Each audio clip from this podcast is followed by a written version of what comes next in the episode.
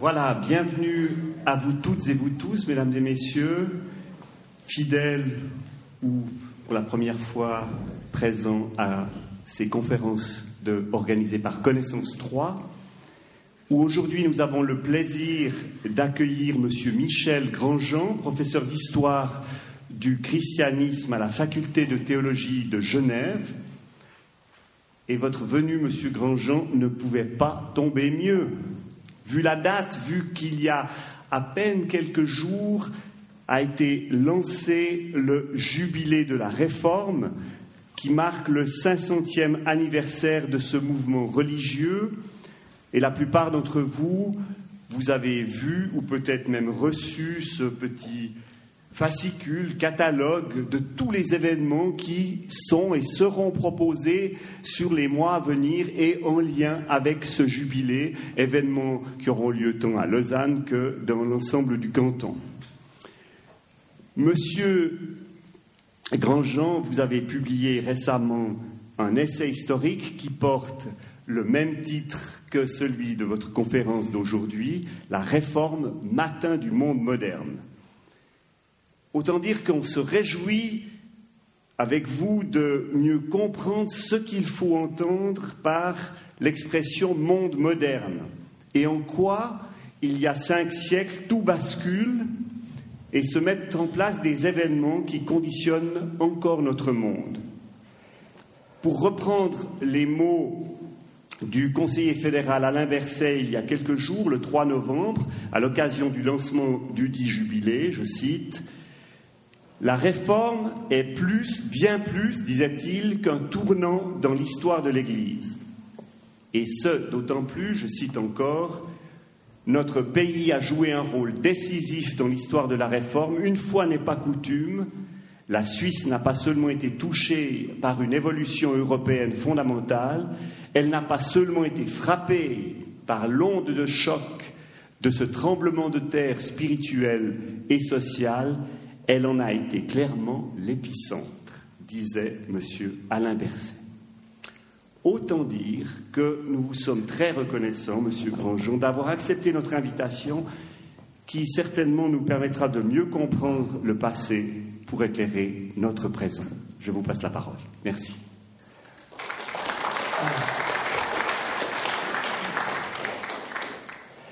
Merci beaucoup, cher Serge Molla. Merci à vous de votre présence, mesdames et messieurs.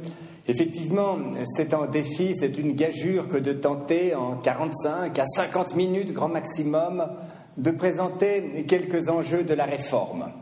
Ainsi que Serge Mola l'a évoqué à l'instant, il ne vous aura pas échappé que tout le monde parle tout à coup de cet anniversaire magique, 499 ans, et le monde entier de se demander pourquoi on célèbre cela avec une année d'avance, tout simplement parce que ces festivités vont s'étendre sur plusieurs mois et qu'on a fait le pari qu'au-delà du 31 octobre de l'année 2017, nous en aurions déjà tellement entendu que plus personne ne voudrait entendre parler de la réforme. C'est la raison pour laquelle ce programme de festivités va s'étendre à partir de maintenant sur toute une année. De quoi parle-t-on quand on parle de réforme? Et en quoi la réforme a-t-elle encore à voir avec notre modernité? Ce sont là les deux points que j'aimerais aborder avec vous. Le plan que je vous propose nous permettra, dans un premier temps, de tenter de définir la modernité. Nous allons ensuite évoquer les origines de la réforme en trois dates. Puis, nous nous attacherons à cette notion importante qu'est la liberté de la conscience avant de parler de la Bible, mise à la portée de toutes et de tous. Enfin, nous évoquerons aussi les femmes qui, d'une certaine façon, sont les oubliées de la réforme, pour conclure en reprenant le titre de, de cette conférence. Le chapitre sur lequel nous resterons un peu plus longtemps que les autres est le troisième. Je dis cela de façon à ce que vous ne vous inquiétez pas trop, voyant l'heure avancer et vous disant nous n'en sommes qu'à la moitié, reste encore la Bible, les femmes et une conclusion. Il ne nous libérera jamais avant le crépuscule. Non, rien de tout cela, puisque euh, nous passerons un peu plus rapidement, malheureusement, sur les chapitres 4 et 5. Premièrement, comment définir la modernité? Chaque auteur a sa définition. Prenez trois historiens, vous aurez au moins quatre définitions différentes. Je propose ici, de façon schématique, il est vrai, trois critères qui devraient permettre de définir ce que l'on entend par modernité. Le premier critère, c'est qu'avec la modernité, on tente une compréhension rationnelle du monde.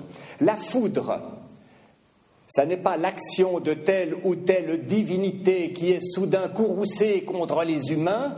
La foudre vient de conditions météorologiques particulières que l'on connaît et que l'on peut tenter de juguler, quitte à construire, comme à Paris, un gigantesque paratonnerre.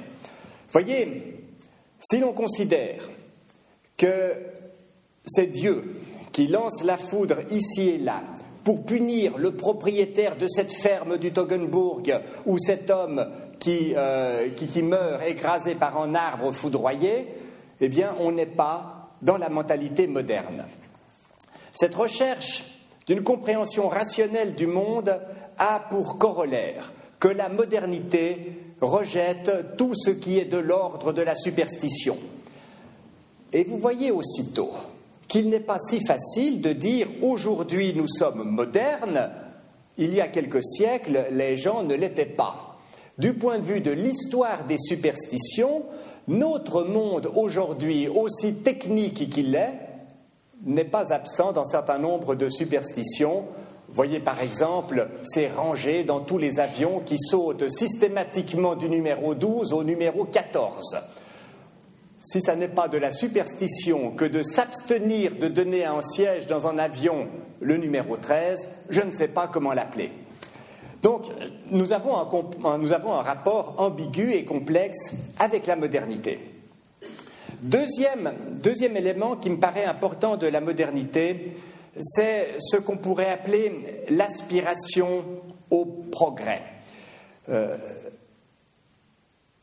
la modernité permet l'essor économique d'abord, industriel ensuite de l'Europe, entre une économie médiévale faite d'échanges qui se monétarisent seulement lentement et progressivement, et l'économie moderne qui est faite de relations internationales dans une construction déjà de la globalité, eh bien, il y a un décalage. Ce décalage marque une frontière entre les époques prémodernes et les époques modernes. Le troisième élément important, c'est ce qu'on pourrait appeler la valeur de l'individu qui a droit à sa liberté, merci ici au dessinateur Sampé, qui a droit à sa liberté, qui compte dans la société et qui participe à l'élaboration des lois qui le gouvernent. Alors les choses seraient évidemment très simples si l'on pouvait dire que toutes ces choses-là ont été rendues possibles par la réforme, mais comme toujours en histoire, les choses vraiment importantes sont beaucoup plus complexes. Compréhension rationnelle du monde, aspiration au progrès, valeur de l'individu, ce sont des éléments que nous allons retrouver. Évoquons maintenant la réforme en trois dates. Ou plutôt, évoquons les origines de la réforme. Cette première date, dont on a beaucoup entendu parler ces derniers jours, c'est celle du 31 octobre de l'année 1517, quand Luther publie des thèses sur les indulgences.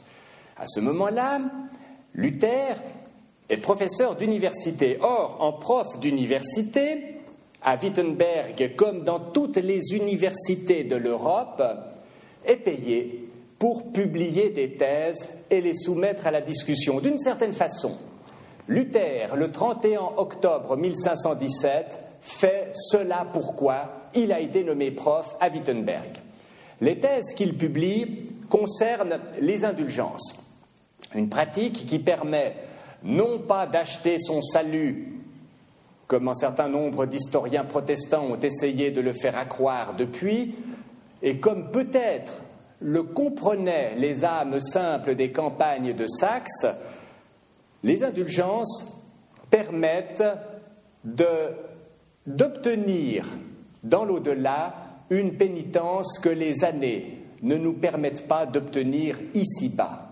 Il ne s'agit pas d'acheter son salut, mais de pouvoir se présenter à Dieu après avoir passé par une période de purification ou littéralement de purgation dans un lieu appelé précisément le purgatoire. Or, en 1517, Luther est encore loin de balayer radicalement tant les indulgences que le purgatoire. Cela viendra plus tard, une dizaine, une douzaine d'années après. Dans tous les cas, il y a une image d'Épinal qu'il faut, je crois, oublier, celle de Luther qui afficherait des thèses. Ces images, comme celles que j'ai empruntées ici, traînent un peu partout, non seulement sur Internet, mais dans tous les esprits. À la vérité, on ne sait pas si Luther a affiché ses thèses et tout porte à penser qu'il ne l'a jamais fait. La raison qui nous fait douter de cela, c'est que personne, avant l'année 1546, c'est-à-dire près de 30 ans après cet épisode supposé, ne parle jamais dans quelconque affichage des thèses. Le premier à le faire, c'est Mélenchon, l'ami de Luther, qui, qui publie précisément une vie de Luther dans les semaines qui suivent la mort du réformateur. Et dans cette vie de Luther, on nous dit qu'il a affiché les thèses. Mais le principal intéressé n'est plus là pour le contredire. Quand, au début des années 1960, un grand historien catholique romain, Erwin Iserloh, a mis en doute ce qu'il a appelé la légende de l'affichage des thèses, les historiens luthériens ont poussé des hauts cris. On était en train de leur changer la religion. On était en train d'enlever de leur mémoire collective ce geste fondateur de l'affichage des thèses. Or, Iserlo voulait au contraire faire valoir que Luther, en publiant des thèses, en les envoyant à son archevêque à Mayence, et après en les confiant à des amis imprimeurs qui vont se hâter de les diffuser dans toute l'Allemagne, Luther ne commet pas un acte d'insubordination comme s'il les avait affichés à la porte de l'église de Wittenberg. Dans ses thèses, Luther parle encore du purgatoire et des indulgences. L'enfer et le purgatoire et le ciel diffèrent de la même manière, dit-il, que le désespoir, le quasi-désespoir et la tranquillité. Entre le désespoir et la tranquillité, c'est la thèse numéro 16, il y a une place pour un quasi-désespoir. C'est cette toute petite place que Luther attribue encore au purgatoire. Et plus importante, la thèse 49, il faut enseigner aux chrétiens que les indulgences du pape sont utiles. C'est Luther qui parle. Les indulgences du pape sont utiles s'ils ne placent pas leur confiance en elles, mais qu'elles sont les plus nuisibles si par elles ils perdent la crainte de Dieu? Bref, vous le voyez, il n'y a pas là de quoi fouetter en chat, et un certain nombre d'historiens ont relevé que la dispute sur les indulgences pouvait tout à fait entrer dans le domaine de ce qui est admissible et de ce qui se peut disputer dans le cadre d'une université européenne au début du XVIe siècle. Pourquoi est-ce que 1517 est donc considéré comme la date officielle de la naissance de la réforme, c'est là un long débat pour la compréhension duquel il faudrait remonter au XVIIe siècle. C'est effectivement en 1617 que la faculté de théologie de Wittenberg a décidé, pour des raisons politiques, de faire de ce moment-là la, la naissance officielle de la réforme. On pourrait imaginer d'autres dates, par exemple celle de 1520, quand Luther brûle la bulle pontificale qui datait du mois de juin, dans laquelle il avait été excommunié par le pape. Voici une gravure du XIXe siècle. Le 15 juin de cette année 1520, le pape publie une bulle Lève-toi, ô Seigneur, exurge domine, reprenant quelques mots du Cantique des Cantiques dans la Bible hébraïque. Luther reçoit communication de cette bulle au mois de décembre à Wittenberg et le 10 décembre, entouré de quelques étudiants qui doivent beaucoup apprécier la, cérémonie, il brûle avec le code du droit canon la bulle par laquelle il a été condamné. D'une certaine façon, c'est là un point de non-retour. Et on pourrait tout à fait considérer que la réforme, plutôt que de l'avoir commencée en 1517, naît effectivement en ce jour du 10 décembre de l'année 1520. Troisième date, plus importante encore, c'est celle du 21 avril 1521, quand Luther prononce à Worms, en Rhénanie, un discours important devant tout ce qui compte dans l'Empire. Ce discours, Luther le prononce devant les nobles de l'Empire qui forment la diète. Il y a les princes électeurs, il y a les délégués des villes impériales. Cette toile d'Anton von Werner remonte à 1877 elle est connue de, tous les Allemands. Vous voyez ici euh, Luther devant l'empereur, devant le nonce Aléander, le nonce du pape, devant les princes, devant un certain nombre théologiens, de théologiens faisant profession de foi.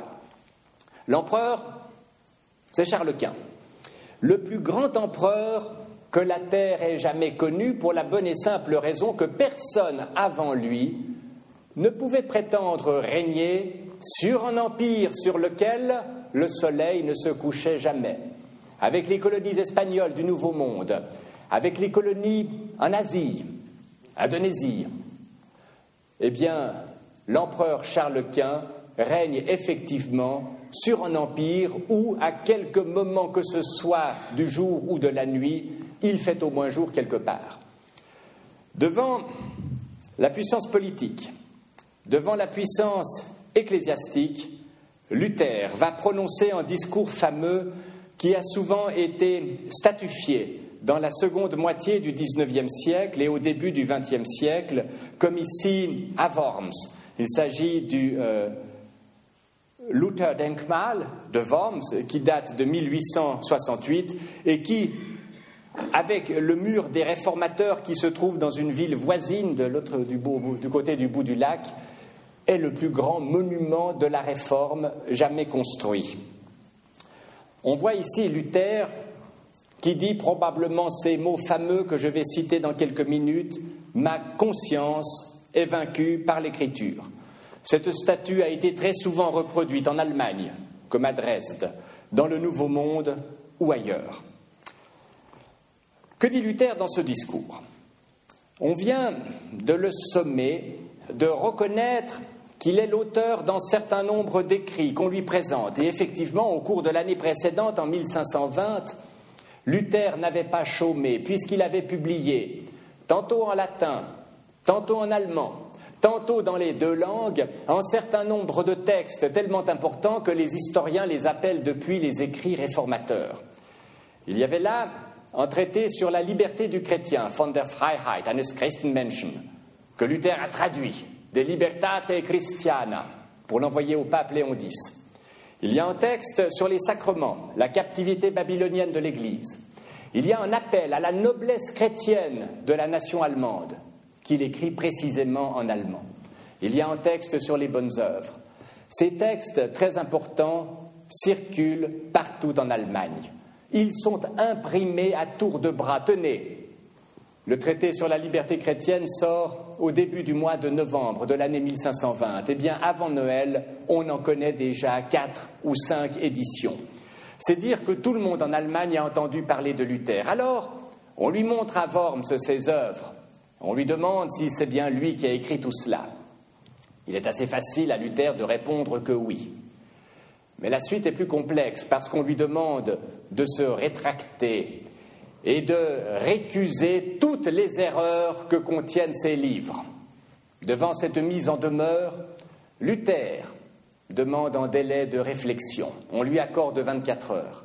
Et le lendemain, il vient prononcer devant la diète ce discours qui devrait figurer dans toutes les anthologies de la rhétorique européenne ou mondiale, qui est un moment fondateur de la réforme. À moins, dit Luther, à moins qu'on ne me convainque, par les témoignages des Écritures, ou par une raison évidente, car je ne fais confiance ni au pape ni au concile seul, puisqu'il est manifeste qu'ils se sont souvent trompés et qu'ils se sont contredits eux-mêmes, je suis vaincu par les Écritures. Et ma conscience étant captive des paroles de Dieu, je ne puis ni ne veux rétracter quoi que ce soit. Je suis vaincu par les Écritures. Cette formule est généralement traduite de façon erronée je suis ma conscience, je suis captif, je suis lié par les Écritures. Mais on a bel et bien, en latin, le verbe vaincre ici. Luther mène un combat contre les Écritures et se déclare défait dans ce combat. Sa conscience est vaincue par les Écritures, il ne veut donc rétracter quoi que ce soit. Et voici Luther, qui de façon très émouvante va conclure en allemand ce discours qu'il a prononcé en latin Ich kann nicht anders, hier stehe ich, Gott helf mir, Amen. Oui, je sais, ne vous me l'apprendrez pas qu'il y a plein de fautes d'orthographe si l'on considère l'orthographe allemande d'aujourd'hui, mais euh, c'est comme ça que les termes figurent dans les textes. Je ne peux pas faire autrement. Voici ma position. Que Dieu me soit en aide. Amen. Aussitôt après ce discours, Luther est prestement écarté. On va le conduire sous bonne garde militaire à la taverne où il logeait et puis ensuite le faire disparaître de Worms avant qu'on ait le temps de, l'arrêter.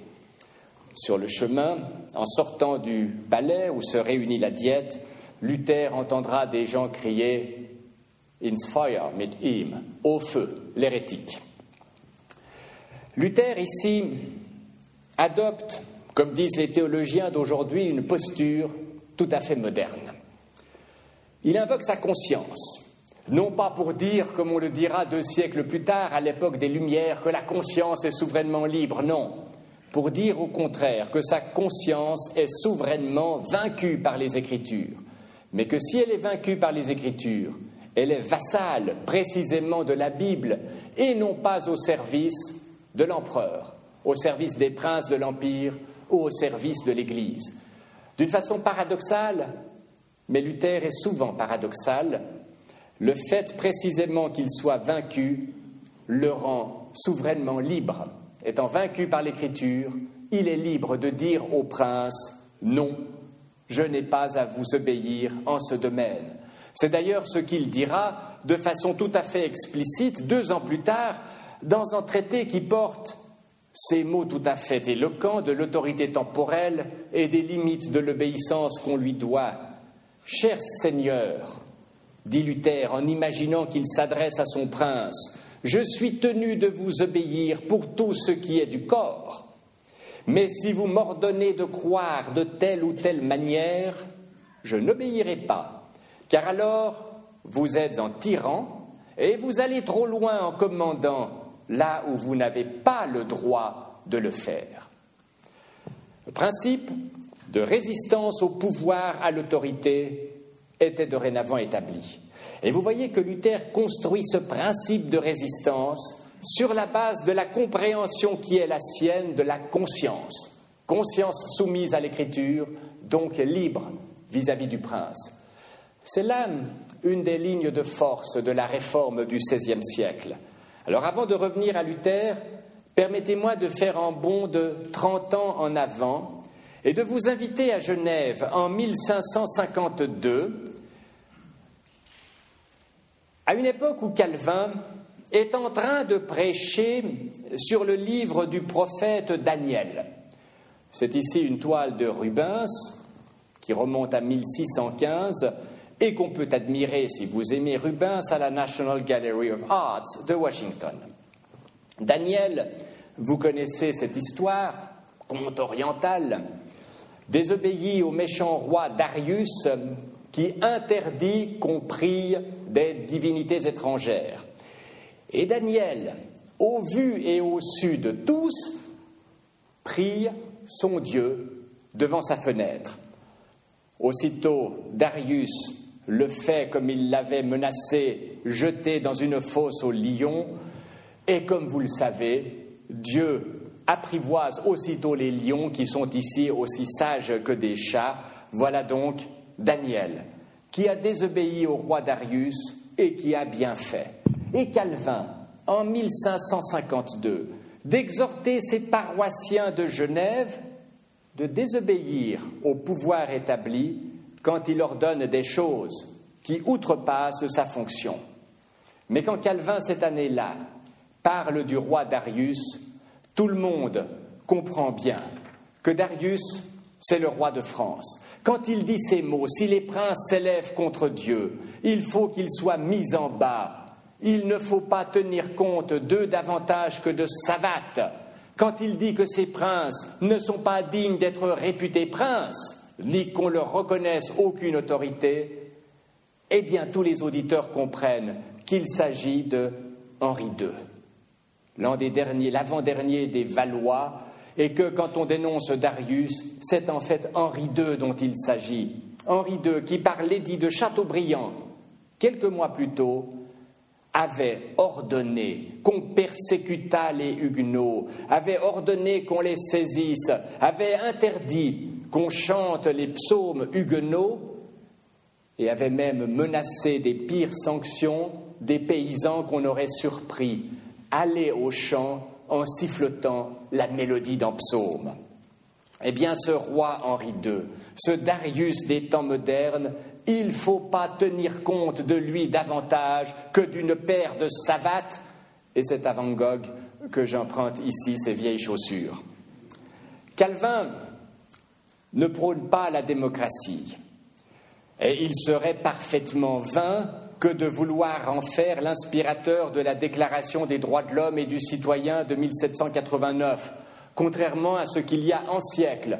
Un certain nombre d'historiens français, protestants, avaient prétendu affirmer, comme Émile Doumergue, qui voyait en Calvin l'inspirateur, celui qui tenait quasiment la plume des rédacteurs de la Déclaration des droits de l'homme et du citoyen du mois d'août 1789. Sans faire de Calvin un défenseur de la démocratie, il faut bien voir qu'après Luther, il a affirmé le droit de résistance au mauvais pouvoir. Mais les choses allaient aller plus loin contre la volonté de Calvin, puisqu'une année plus tard, on allait brûler à Genève celui à qui, en 2011, on a érigé ce monument, Michel Servet.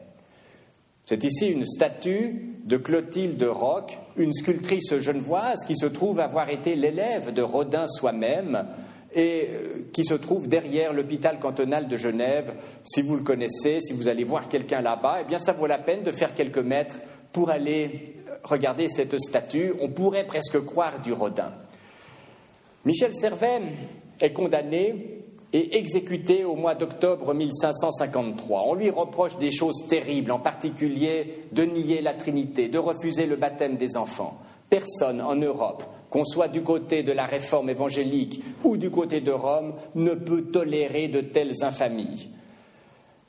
En allumant le feu du bûcher de Servet, les réformateurs pensaient qu'on allait en finir avec l'affaire Servet.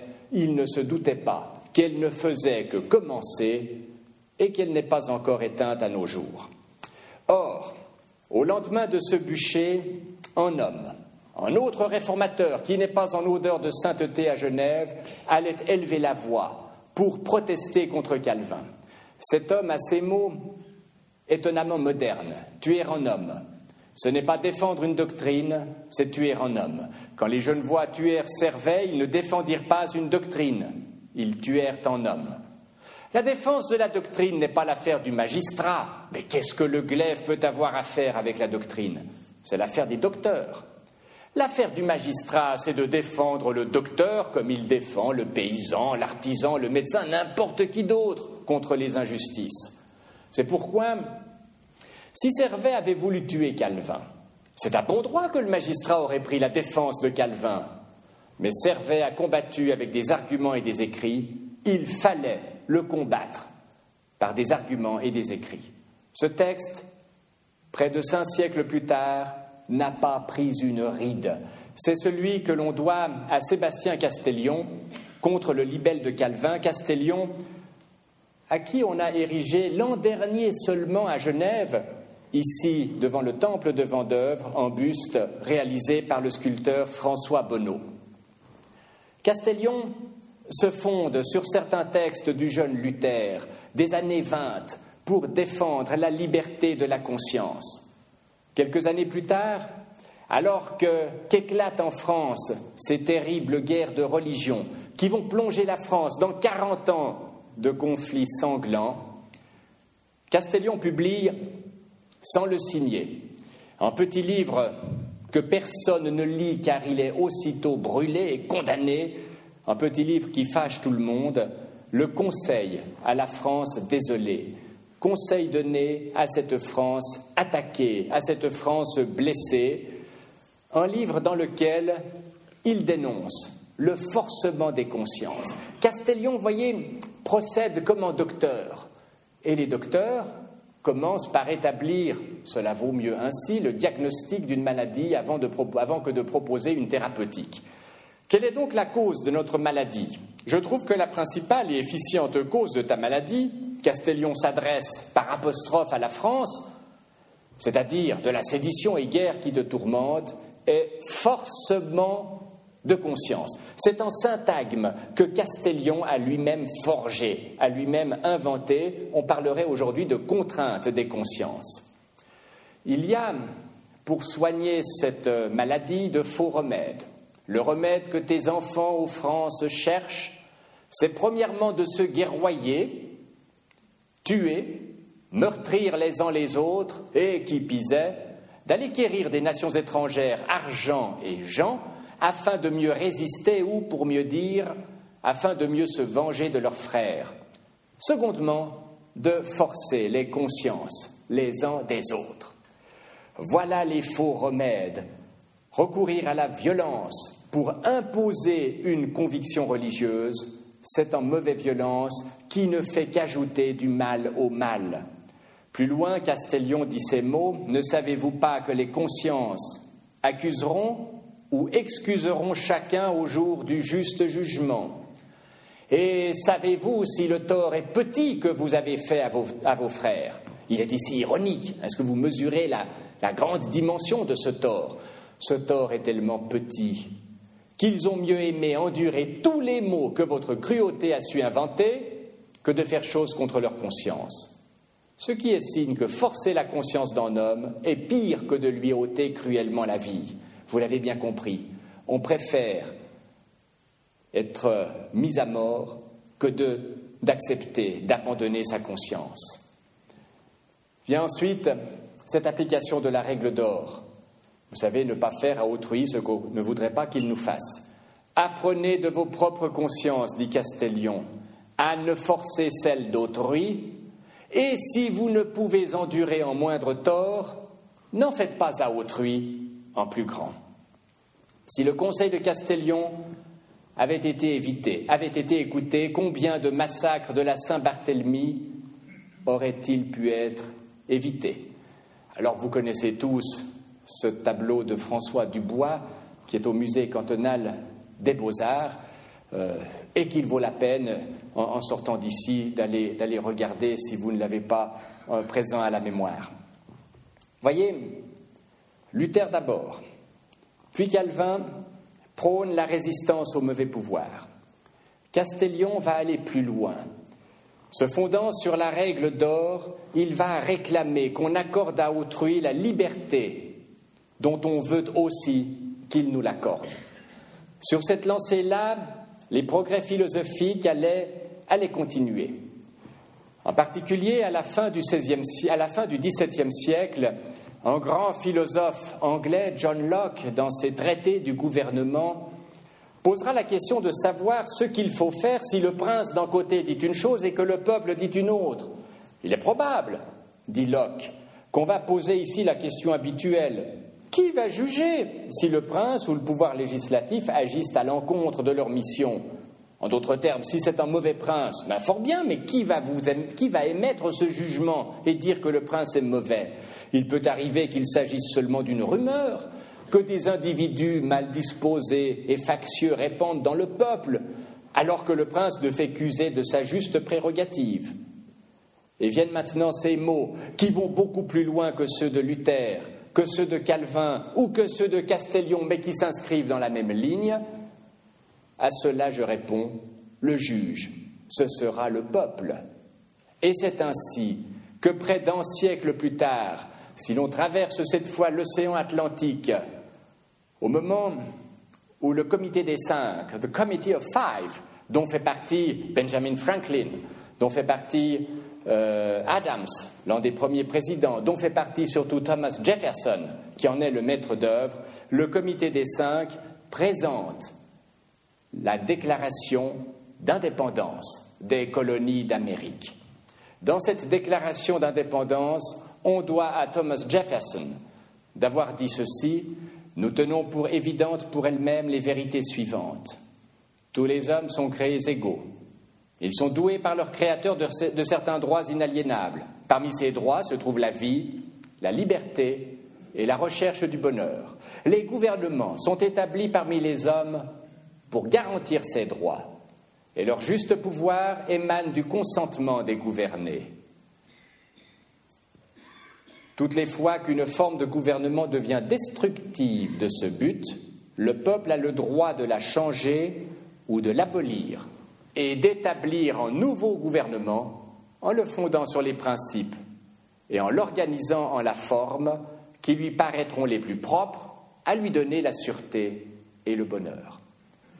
En 1776, l'idéal démocratique trouvait ainsi l'une de ses réalisations.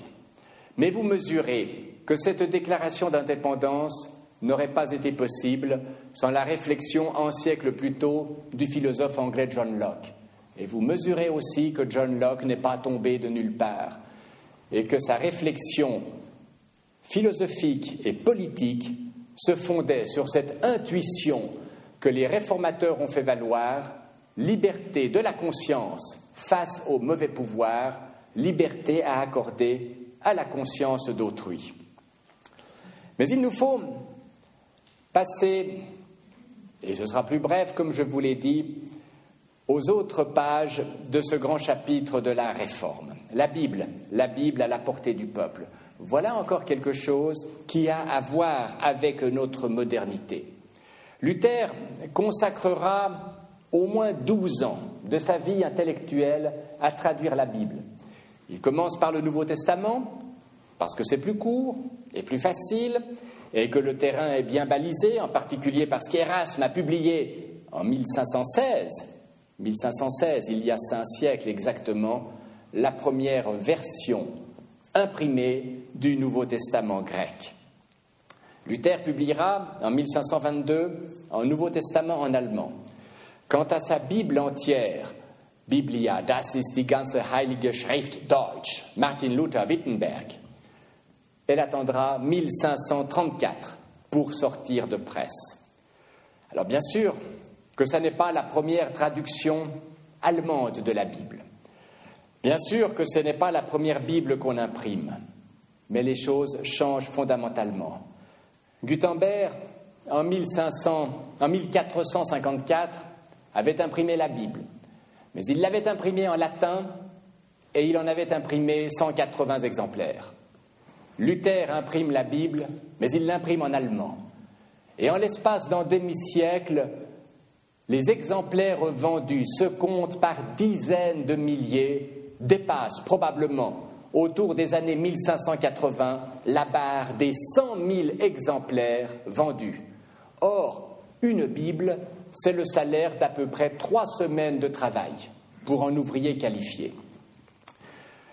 L'édition principale et plus répandue de la Bible de Luther, c'est celle de 1545. Comme je vous le disais, Luther n'est pas le premier à traduire la Bible en avant, il y a eu avant lui pas moins de 18 traductions, totales ou partielles, de la Bible en allemand, la première remontant d'ailleurs à l'époque de l'Empire romain. Il s'agit de la Bible de Wulfila, dans une langue gothique qu'aucun Allemand ne peut lire, à l'exception de quelques savants qui se comptent sur les doigts des deux mains, mais qui constitue la première traduction en langue germanique de la Bible. En traduisant la Bible, Luther a à cœur une chose importante, essaie de me faire comprendre à chacun que Dieu s'adresse à lui, que Dieu s'adresse à elle dans sa langue. En d'autres termes, que Dieu est proche de lui, qu'il n'y a pas entre Dieu et la personne qui lit la Bible toute une ribambelle d'intermédiaires, des prêtres, des évêques, des cardinaux, des papes, des saints, que sais-je. Dieu s'adresse à lui dans la langue de tous les jours.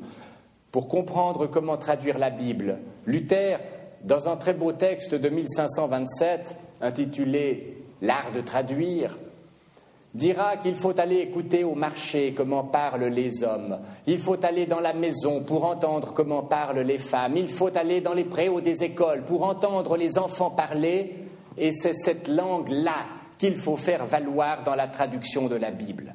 Luther de donner un exemple. Quand l'ange arrive à Nazareth auprès de Marie pour lui annoncer qu'elle sera enceinte et qu'elle mettra au monde un fils, il lui dit, dans la version que tout le monde connaît, Ave Maria plena gratia Dominus tecum. Ave Marie, pleine de grâce, le Seigneur est avec toi. C'est dans ces mots latins qu'on connaît la formule de la salutation. Or, Luther se demande non pas comment traduire ces mots en allemand, mais il se demande comment l'ange se serait adressé à Marie si elle n'avait pas vécu à Nazareth, mais plutôt à Wittenberg. Et c'est ainsi qu'il propose ces mots qu'il n'osera pas mettre dans sa traduction parce que ça aurait été trop révolutionnaire, en lui disant Gott grüße dich, du liebe Maria. Dieu te salue, ma chère Marie. C'est comme ça que l'ange aurait parlé à Marie, parce que vous comprenez, dit Luther aux Allemands, si l'on dit à Marie qu'elle est pleine de grâce, bien sûr que les Allemands connaissent tous les mots de cette phrase, mais pour eux, plein, ça évoque un tonneau qui est plein de bière ou une bourse qui est pleine d'argent. Or, l'ange ne saurait s'adresser à Marie en la traitant de tonneau pleine, de grâce. C'est ainsi que Luther a à cœur de parler la langue que parlent ses contemporains. Alors dans le vaste mouvement de la réforme, Luther d'une part, mais les réformateurs d'autres langues aussi, auront à cœur d'être attentifs à ce que les traductologues appellent d'un côté la cible et de l'autre la source. La source, c'est le texte original. Pour Luther, ce texte original, ça n'est certainement pas le latin. Il faut remonter aux textes les plus anciens, à l'hébreu, pour la Bible hébraïque et au grec pour le Nouveau Testament. C'est à partir de l'hébreu et à partir du grec qu'il faut traduire. Luther se moquera abondamment d'Emser, un théologien catholique, qui publiera lui aussi un Nouveau Testament en allemand, puisqu'il y a un marché pour cela et que les gens veulent lire le Nouveau Testament en allemand, qu'à cela ne tienne. Mais son entreprise commet l'erreur méthodologique la plus monumentale que toute l'histoire intellectuelle de l'Europe eût jamais portée, il prend la Bible, le Nouveau Testament de Luther, et le corrige sur la base de sa lecture de la Vulgate latine, alors que Luther avait pris la peine de traduire son Nouveau Testament directement du grec. Il faut être attentif aux sources et il faut être attentif à la langue que parlent les gens. C'est exactement ce qui se fera dans le domaine français avec la Bible d'Olivetan qui paraît à Neuchâtel en 1535. Et c'est aussi ce qui se fera bien évidemment dans le domaine anglais, avec un certain nombre de Bibles, dont certaines d'ailleurs paraîtront à Genève au XVIe siècle, the, Geneva Bible, et dont la plus grande sera cette Bible de 1611, patronnée par le roi Jacques Ier, cette Bible qui, à ce jour, est toute langue, toute culture et toute latitude confondue, le texte qui aura été imprimé dans le plus grand nombre d'exemplaires. C'est la Holy Bible qu'on appelle parfois la version autorisée ou la version du roi Jacques Ier, King James Bible. Faire comprendre à chacun que Dieu parle notre langue et qu'il nous rencontre au marché, à la maison, dans la rue, ce principe allait ouvrir des perspectives prodigieuses pour ce qu'aujourd'hui nous appellerions la, démocratisation de l'enseignement. Je vous avais annoncé un paragraphe sur les femmes. Ces femmes qui peuvent paraître effectivement les oubliées de la réforme. Certes, les réformateurs se sont mariés. Vous avez en particulier Luther qui épouse une ancienne religieuse, Catherine de Bora, et qui a ces mots prodigieux sur le mariage, disant que le mariage n'abolit pas seulement le péché lié au devoir conjugal, mais qu'il peut effacer tous les autres péchés. Voyez Luther, qui applique au mariage une formule dont tout le monde comprend que jusque-là on l'appliquait exclusivement à l'entrée dans la vie religieuse, dans la vie monastique en particulier. De même que le baptême entraîne la rémission de tous les péchés antérieurs, de même, l'entrée de la vie monastique entraîne le pardon de tous les péchés qu'on a commis dans le monde. Or, dit Luther, il en va de même pour le mariage. Ces portraits de Martin et de Catherine sont de Lucas Cranach, un ami du couple. Il avait d'ailleurs été invité lui-même au mariage. Il date de 1529 et on peut les admirer à Florence au musée des Offices. Mais euh, Catherine de Bora n'était que la femme de Luther. Il est d'autres femmes qui ont, sur le point de la théologie, joué un rôle plus important, en particulier cette femme de Strasbourg, Catherine Schützel, dont on n'a pas de portrait ici, une représentation moderne qui figure sur la façade d'un immeuble de Wittenberg, dont on peut parler comme d'une véritable réformatrice. Elle-même se disait apôtre. Et alors en allemand, on peut tout féminiser, c'est fantastique. Apostlin. Elle est apôtresse, comme on aurait dit dans le français du XVIe siècle. Elle prêche, notamment à l'occasion des funérailles de son mari, et se défend de prêcher en disant que puisque dans la Bible, une ânesse, l'ânesse du prophète Balaam, a pu prophétiser, laissez au moins une femme prendre la parole. Et on lui doit plusieurs écrits de circonstances. Elle est en contact avec tous les réformateurs du continent. On a pu dire que la correspondance qu'elle échangeait avec Zwingli, avec Calvin, avec euh, Busser, avec Mélenchon, avec Luther lui-même, était comme une sorte pour elle de formation continue en théologie. Vous avez bien sûr l'épouse de Calvin, Idlette de Bure, qu'on a ici dans une représentation du XIXe siècle. Mais la femme la plus importante de ce point de vue-là est certainement Vibrandis Rosenblatt. Là aussi, le portrait est incertain.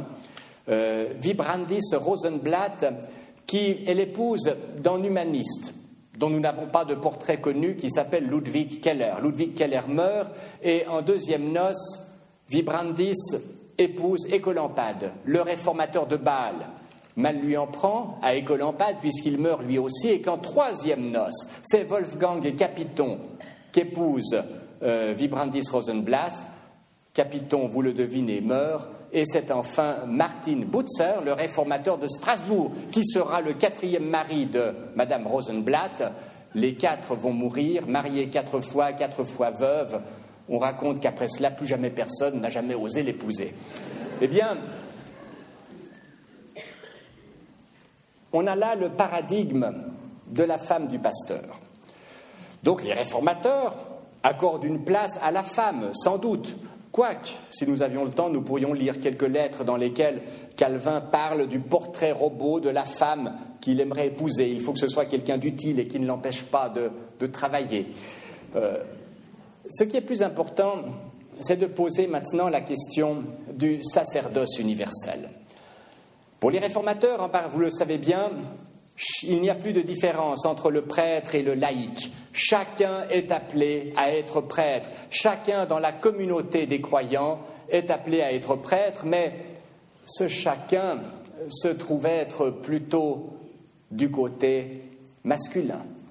Et c'est ainsi que, à part de très rares exceptions, et peut-être que Catherine Schütz de Strasbourg en est une, à part de très rares exceptions, les femmes devront attendre longtemps, très longtemps, avant de pouvoir bénéficier de ce principe fabuleux qui est celui du sacerdoce universel. Voyez, un théologien français disait à Paris en 1922 qu'il faudrait qu'un jour une femme devienne pasteur.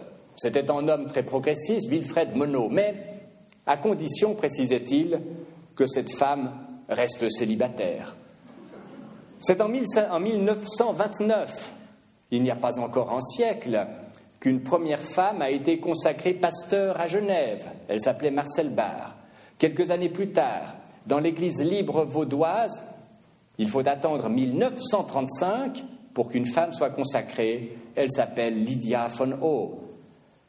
Quant à l'église luthérienne d'Allemagne, c'est en 1959, je vais répéter la date, 1959 seulement, qu'une femme, Elisabeth Haselhoff, a été consacrée dans l'église de Lübeck. Et alors pour une fois, les Suisses romands ont une sacrée avance sur les Français. Vous savez, ils se moquent toujours de nous. Ils ont donné le droit de vote aux femmes en 1945 et se moquent des Suisses qui ont attendu 1971 pour le faire. Pour ce qui est des femmes pasteurs, l'Église réformée de France attendra le, concile national, le synode national de Clermont-Ferrand de 1966, 1966, il y a juste 50 ans, pour admettre le principe d'un ministère féminin à part entière. En principe fantastique énoncé par les réformateurs, le sacerdoce universel, qui met quatre siècles, voire quatre siècles et demi, pour trouver sa concrétisation. Nous arrivons déjà au terme de cet exposé.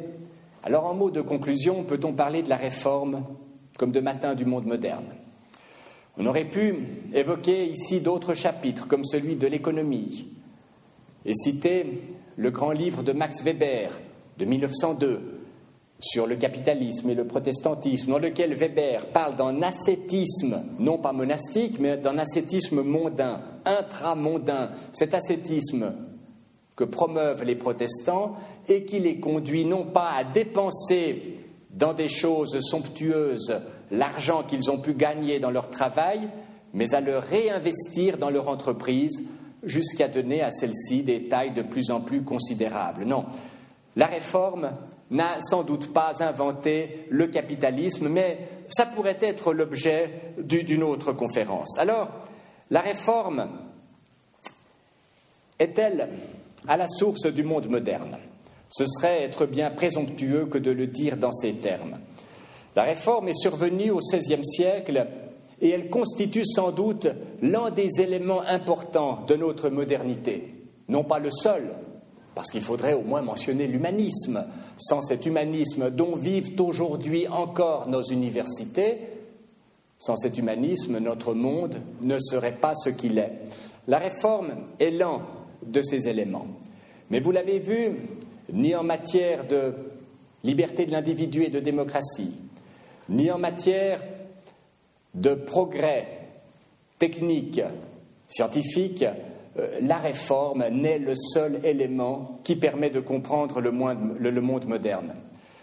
La plus grande force de la réforme n'aura pas été de livrer clé en main une nouvelle société, une nouvelle civilisation, mais je crois que l'on peut reconnaître que par ses intuitions, elle a fécondé cette transformation du monde occidental qu'on appelle la modernité. Alors ne commettons pas d'anachronisme. Nous savons bien, et les historiens le répètent souvent, que l'anachronisme est le péché capital de leur profession, reprenant là les mots de l'un des plus grands d'entre les historiens français du siècle dernier, Lucien Fèvre. C'est ainsi qu'il ne s'agit pas, pour être fidèle à la réforme aujourd'hui, de reprendre tel quel, comme en les passant à la photocopieuse un certain nombre de textes des réformateurs pour les appliquer à notre société. Cela euh, conduirait aujourd'hui les protestants dans leur ensemble à être tous créationnistes, un concept qui ne veut rien dire du tout avant l'origine des espèces de Darwin de 1859, ou à être fondamentaliste, ou à justifier la peine de mort, que tous admettaient au XVIe siècle, y compris le grand Castellion, ou alors à cantonner la femme dans son foyer domestique. La véritable fidélité à la réforme, je crois, impose d'en prolonger les impulsions initiales. Comme on l'a vu, avec la doctrine du sacerdoce universel, Tôt ou tard, les portes du pastorat devaient s'ouvrir aux femmes comme aux hommes. Le recours à l'argument de la conscience Et la valeur de ce principe de résistance au mauvais pouvoir devait tôt ou tard faire admettre les principes de la liberté de la conscience et les principes de l'idéal démocratique. Surgissant au matin du monde moderne, la réforme est ainsi l'une de ses composantes, sans doute non la seule encore une fois, mais dont la moindre non plus. Et c'est à ce titre, je crois, que l'anniversaire qui va être célébré au cours des mois qui viennent devra surtout avoir à cœur de rappeler que la réforme n'est pas la propriété des seuls protestants, mais que l'ensemble de notre monde vit de son héritage. Ces questions-là, ce sont celles que euh, j'ai tenté d'évoquer dans un petit livre où j'ai repris un certain nombre d'éléments de cette conférence, à commencer par le titre, euh, un petit dans lequel vous retrouverez quelques-unes des, citations que j'ai, faites ici et que je tiens à votre disposition si certains souhaitent ici euh, l'acquérir. Ce qui me permet de, rendre hommage ici à ce, grand éditeur vaudois que vous connaissez bien et qui rend honneur non seulement au pays de Vaud, mais je crois à l'ensemble de la Suisse romande et de la francophonie, c'est Éric Caboussa, des éditions Cabedita de bière que vous connaissez bien, mais euh, s'il était ici, il m'incendirait parce qu'il faut toujours parler de Valérie Caboussa, son épouse, qui travaille aussi dans cette maison d'édition. Et puis, puisque ce livre a paru dans la collection Parole en, liberté, ben, je rends hommage ici à son directeur, euh, Daniel Marguerat, que vous connaissez bien. Enfin, je termine, puisque tant qu'à faire et que je joue ici le rôle du marchand du temple, euh, je vous signale cette publication toute récente, elle a dix jours à peine, sortie chez Labor Fides, mais il s'agit de quelque chose de tout à fait différent et qui nous ramène à une autre actualité. En 1838, aux États-Unis, des femmes publient des textes sur l'égalité des sexes des textes dans lesquels l'une d'entre elles va jusqu'à dire que du moment que Dieu a créé l'homme et la femme sur une même plateforme de droits humains, tout ce qui est bon pour l'homme est bon pour la femme. Ainsi, il n'y a aucune raison qu'une femme ne s'asseye pas sur le fauteuil présidentiel des États-Unis d'Amérique. Rendez-vous à mercredi matin. Je vous remercie de votre attention.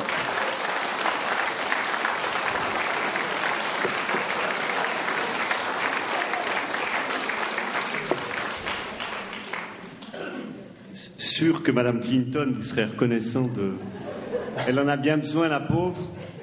Nous verrons cela dans la nuit de mardi à mercredi. Quel parcours, hein quelle perspective vous avez ouverte euh, en presque une heure, 50 euh, minutes et quelques. Et je suis sûr que plusieurs questions euh, vont être partagées maintenant. Je crois qu'il y a un micro qui peut circuler, c'est ça? Je vous invite à lever la main si vous avez. Voilà, il y a déjà une main qui se lève ici. Le micro arrive.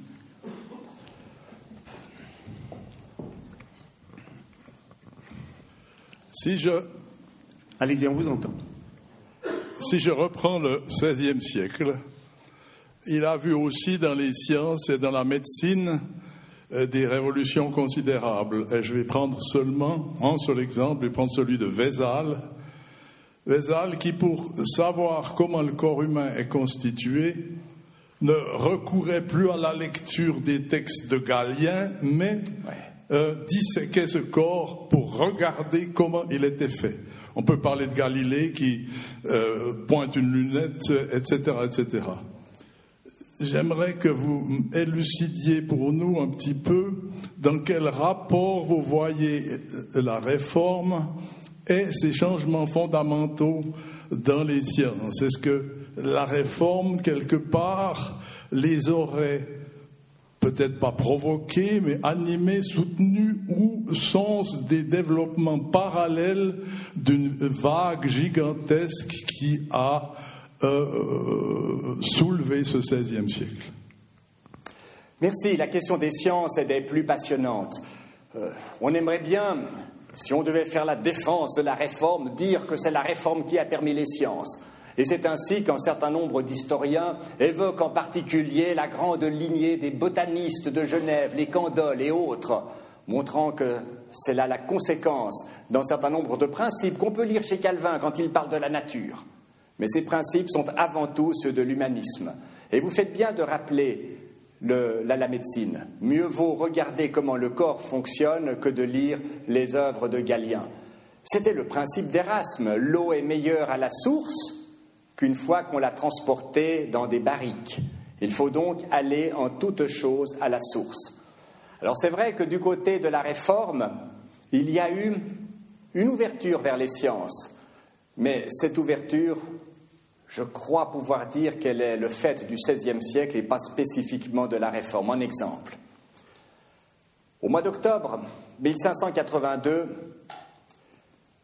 on décide à Rome de supprimer dix jours du calendrier. Nous sommes le soir du 4 octobre et demain matin, ce sera le matin du 15 octobre.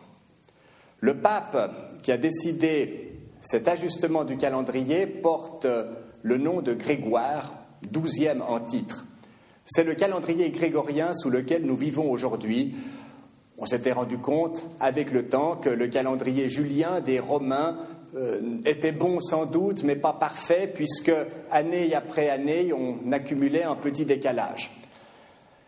Eh bien, les réformés et tous les protestants d'Allemagne, entendant dire que le pape réforme le calendrier, décide aussitôt, comme un seul homme, de rester fidèle à l'ancien calendrier. Et c'est ainsi que, au XVIe siècle et au XVIIe siècle, jusqu'à ce que dans nos régions on passe au calendrier grégorien, c'était en 1701, il y a entre canton catholique et canton protestant, non pas une différence d'une demi-heure ou d'une heure, mais une différence de dix jours. Selon qu'on est à Estavayer ou à Yverdon, on a dix jours de différence. Et c'est ainsi qu'au XVIIe siècle, le grand astronome luthérien allemand Kepler dira Les protestants préfèrent être en désaccord avec le pape de Rome plutôt que d'être en accord avec le soleil. C'est dire que l'aspiration aux nouvelles sciences n'est pas le fait de l'ensemble de la réforme. Mais ce que vous évoquez à propos de la médecine, c'est effectivement quelque chose qui appartient avec l'humanisme, je crois, à notre modernité.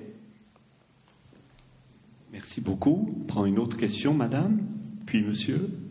Madame Merci beaucoup. Euh, donc Luther a parlé de liberté de conscience, et d'un autre côté, euh, Calvin ne parlait-il pas de euh, prédestination? Donc pour moi, c'est quand même assez antagoniste.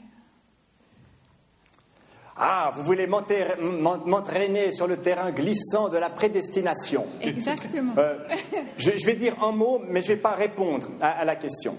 Un mot d'abord pour dire que c'est un thème qui est tout à fait traditionnel dans l'histoire de la théologie chrétienne.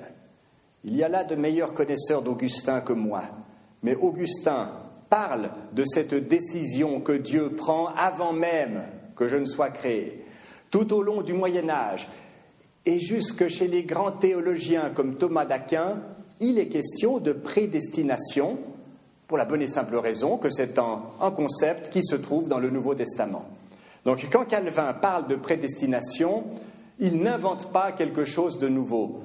Euh, alors, le malheur, c'est qu'il est allé très loin, et sans doute trop loin, dans la rigidification d'un système théologique, en essayant d'imaginer que Dieu avait écrit dans un livre sur la page de gauche les noms de tous ceux qui seraient sauvés, et sur la page de droite ou l'inverse, les noms de tous ceux qui seraient damnés.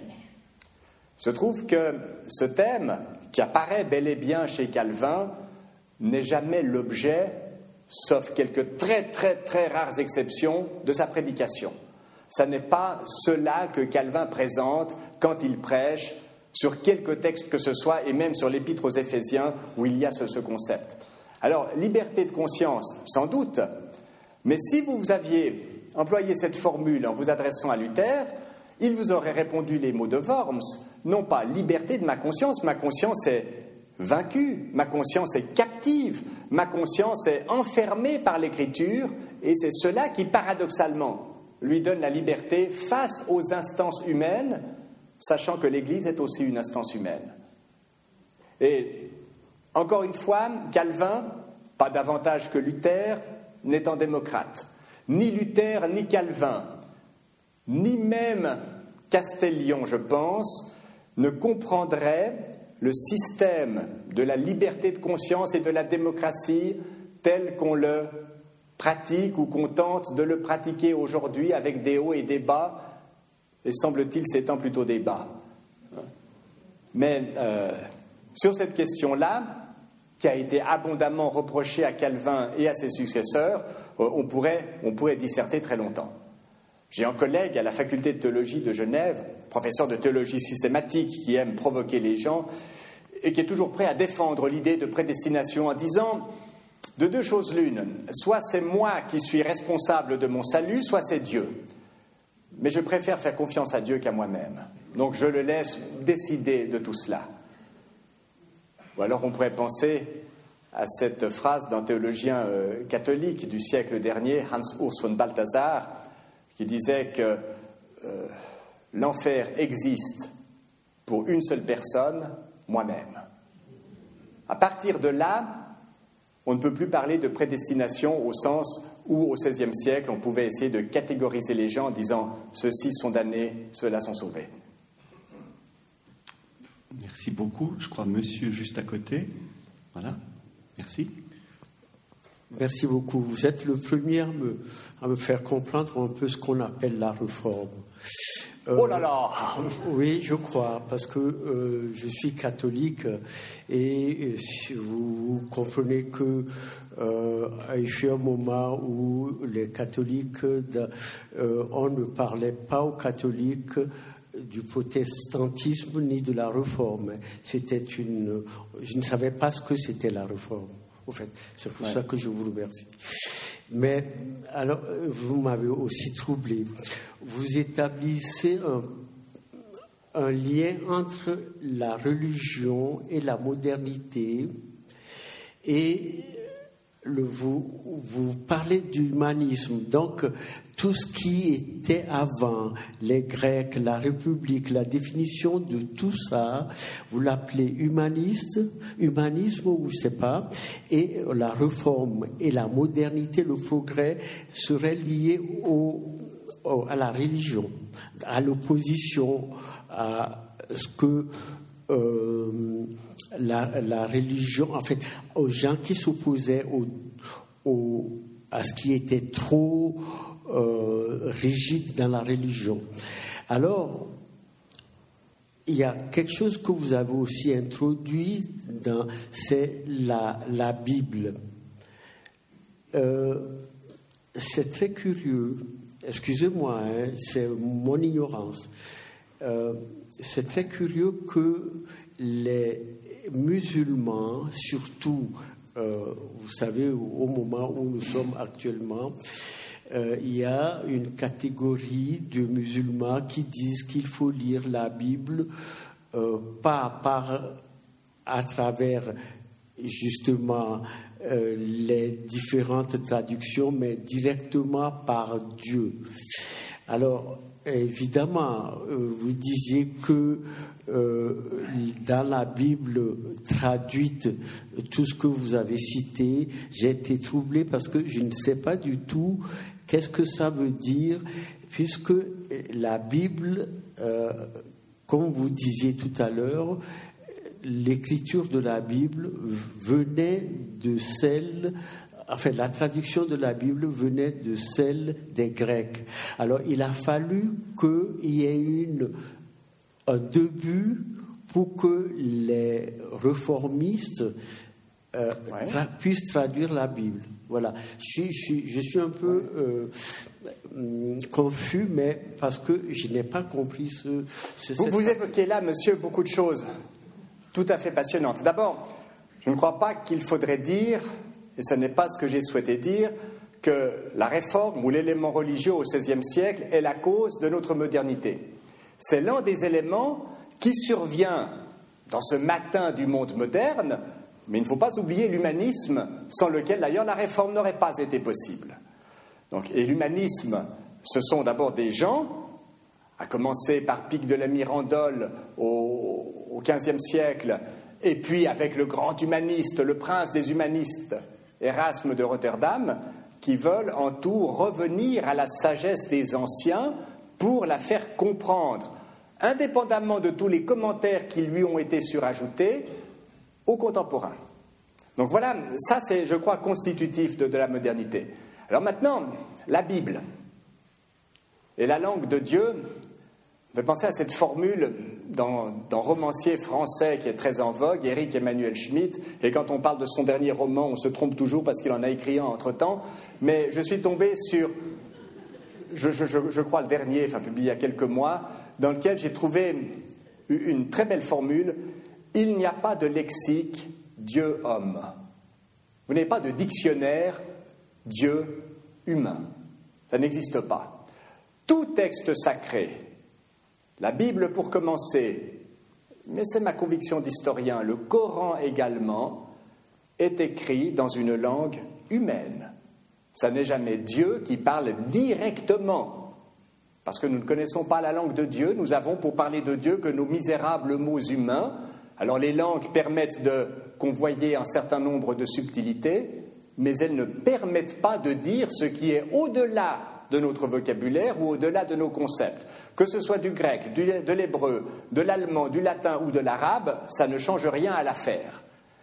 Et c'est ainsi que celui qui prétendrait un jour donner la traduction définitive d'un texte sacré celui qui permettrait en donner l'interprétation ultime, soit il n'est pas encore né, soit c'est un bandit. Donc il ne faut en tout cas pas l'écouter. Et c'est ainsi que ce mouvement d'approfondissement des textes est un mouvement sans fin. Un, grand historien italien, euh, Bori, avait donné ce très beau titre à un livre dans lequel il faisait l'histoire de l'exégèse à la fin de l'Antiquité, dans les premiers siècles du Moyen Âge, l'interprétation infinie. L'interprétation des textes est infinie. C'est un monde dans lequel on entre et qui n'a pas de fin. Alors je pense que les réformateurs étaient conscients de cela et c'est la raison pour laquelle il faut continuer dans cette démarche-là et ne pas s'en tenir à l'interprétation qu'eux-mêmes donnaient de la Bible. je réponds partiellement à votre, à votre question, mais je crois que c'est dans ce sens-là qu'il faudrait réfléchir. Madame, je crois, lever la main. Oui, c'est ça. Bonsoir. Euh, s'il vous plaît, qu'est-ce que vous pensez de Max Weber? Euh, Bon, je, résume. Hein. Euh, le, développement du capitalisme et l'éthique protestante. Bon, je vais être très schématique. Max Weber a écrit un livre très fécond.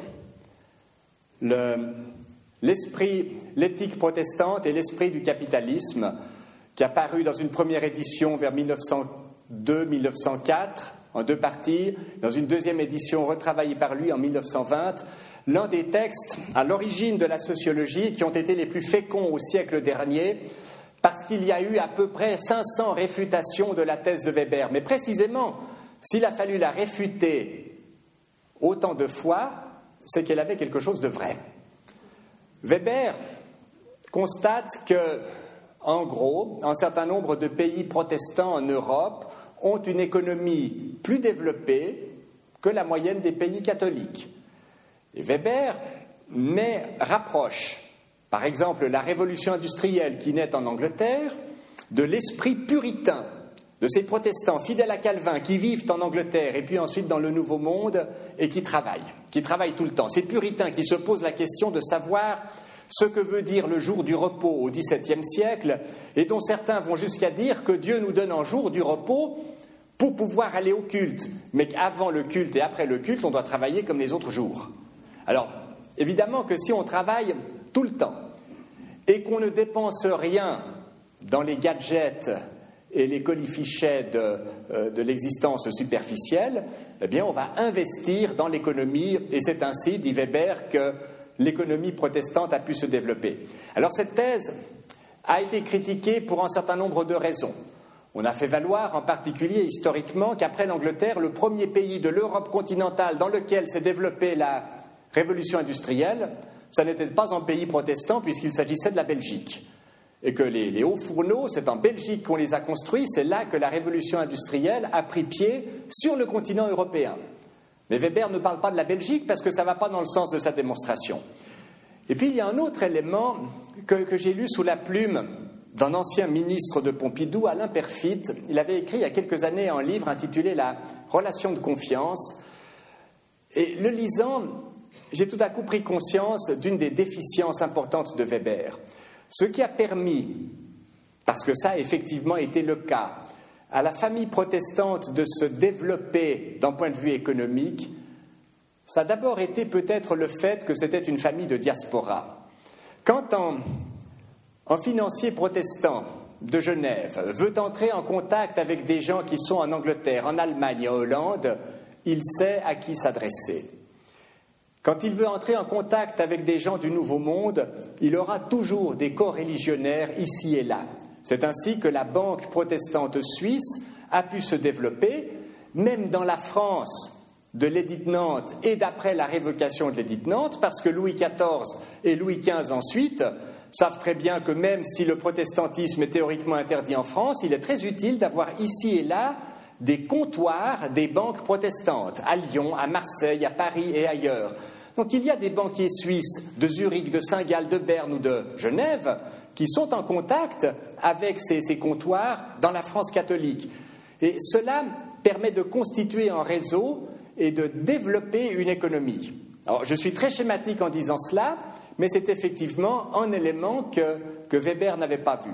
En tout cas, une chose serait fausse, serait de dire que les catholiques, le portrait robot du catholique, c'est le fainéant qui dépense tout son argent quand il en a pour, euh, acheter des statues de la Vierge et puis euh, redécorer les, façades d'une église baroque, alors que le protestant, c'est celui qui va investir son argent dans les compagnies maritimes.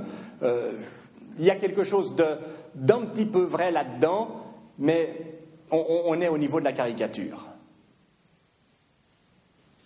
Merci beaucoup.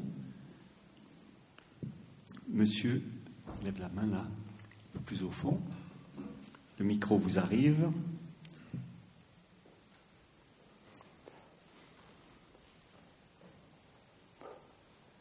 Le voici. Euh, merci beaucoup. C'est à propos de M. John Calvin. M. Calvin a lutté contre Luther contre Zwingli, M. Michel Servi, il était puni pour inquisition catholique et il a été puni par M. John Calvin. La société de Jesuits, il était en association contre réformation. Et M. John Calvin était un ami de Loyola, Loyola Ignatius, qui était chef de jésuite. Je vous demande s'il y a possibilité que M.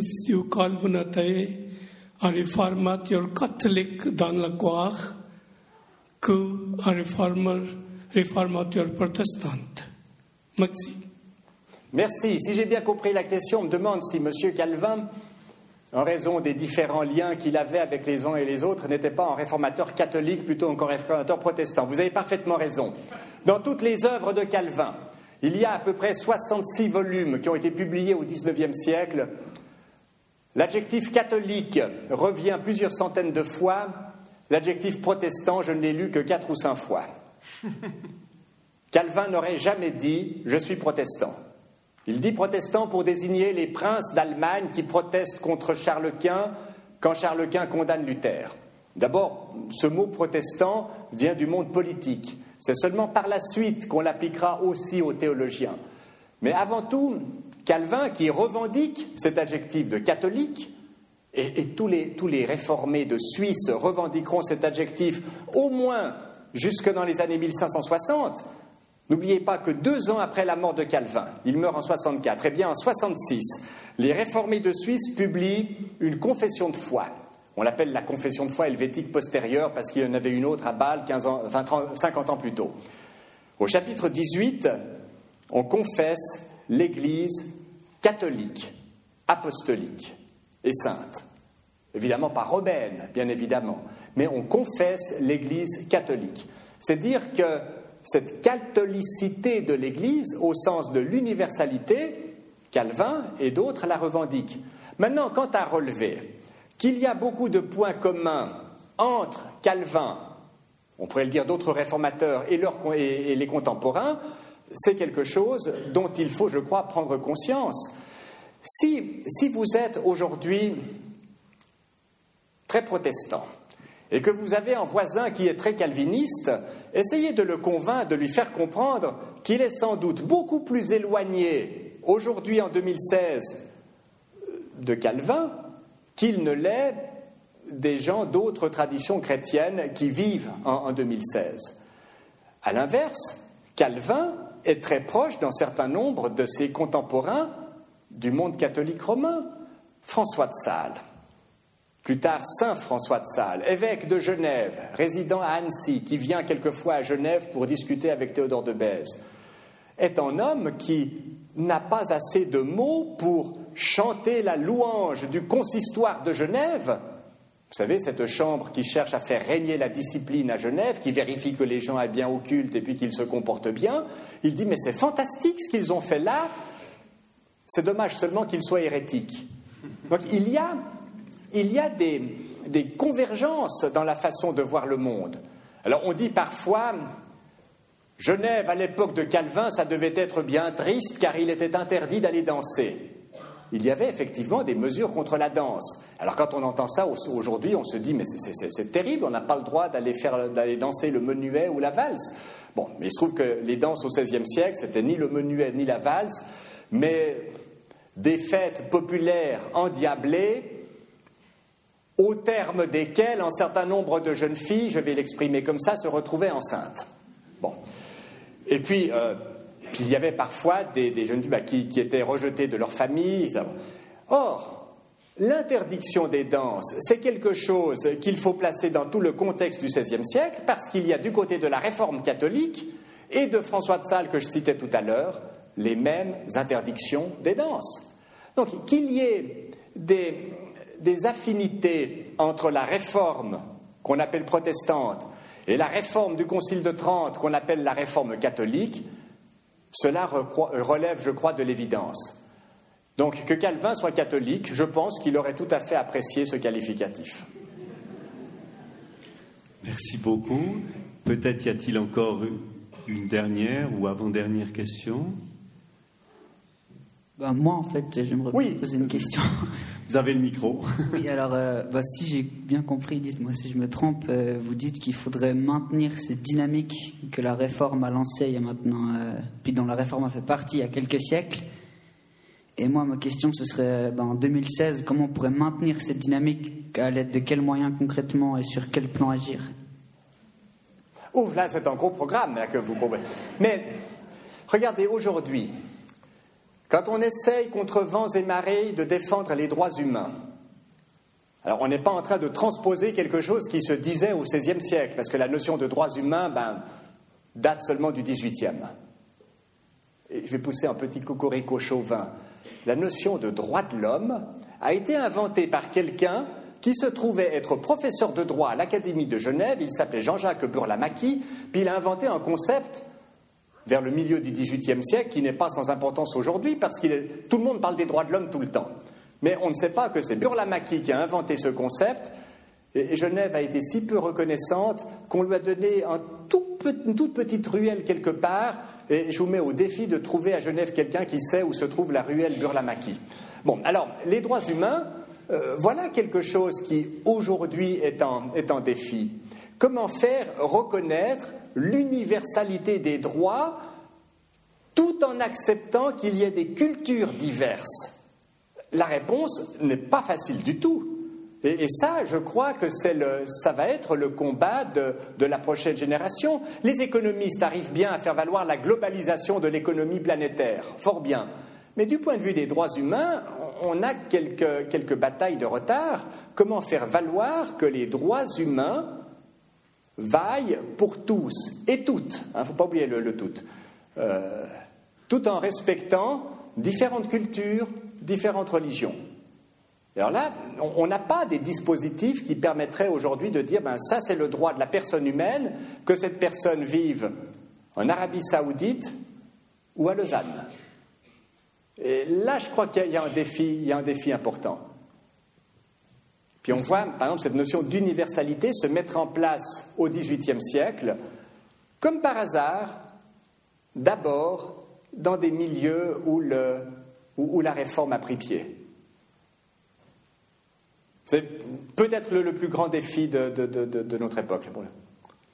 Merci beaucoup, Monsieur Grandjean, pour cette conférence, pour ce dialogue autour de la réforme matin du monde moderne dont vous dites, et je vous recite tout à la fin de votre livre, l'héritage n'est pas aujourd'hui, donc l'héritage de cette réforme n'est pas aujourd'hui la seule propriété des protestants, mais bien de l'ensemble de celles et ceux qui se réclament de la modernité et pour qui importe la valeur de la personne et la défense des libertés humaines. Monsieur Grandchamp, merci beaucoup. Merci beaucoup.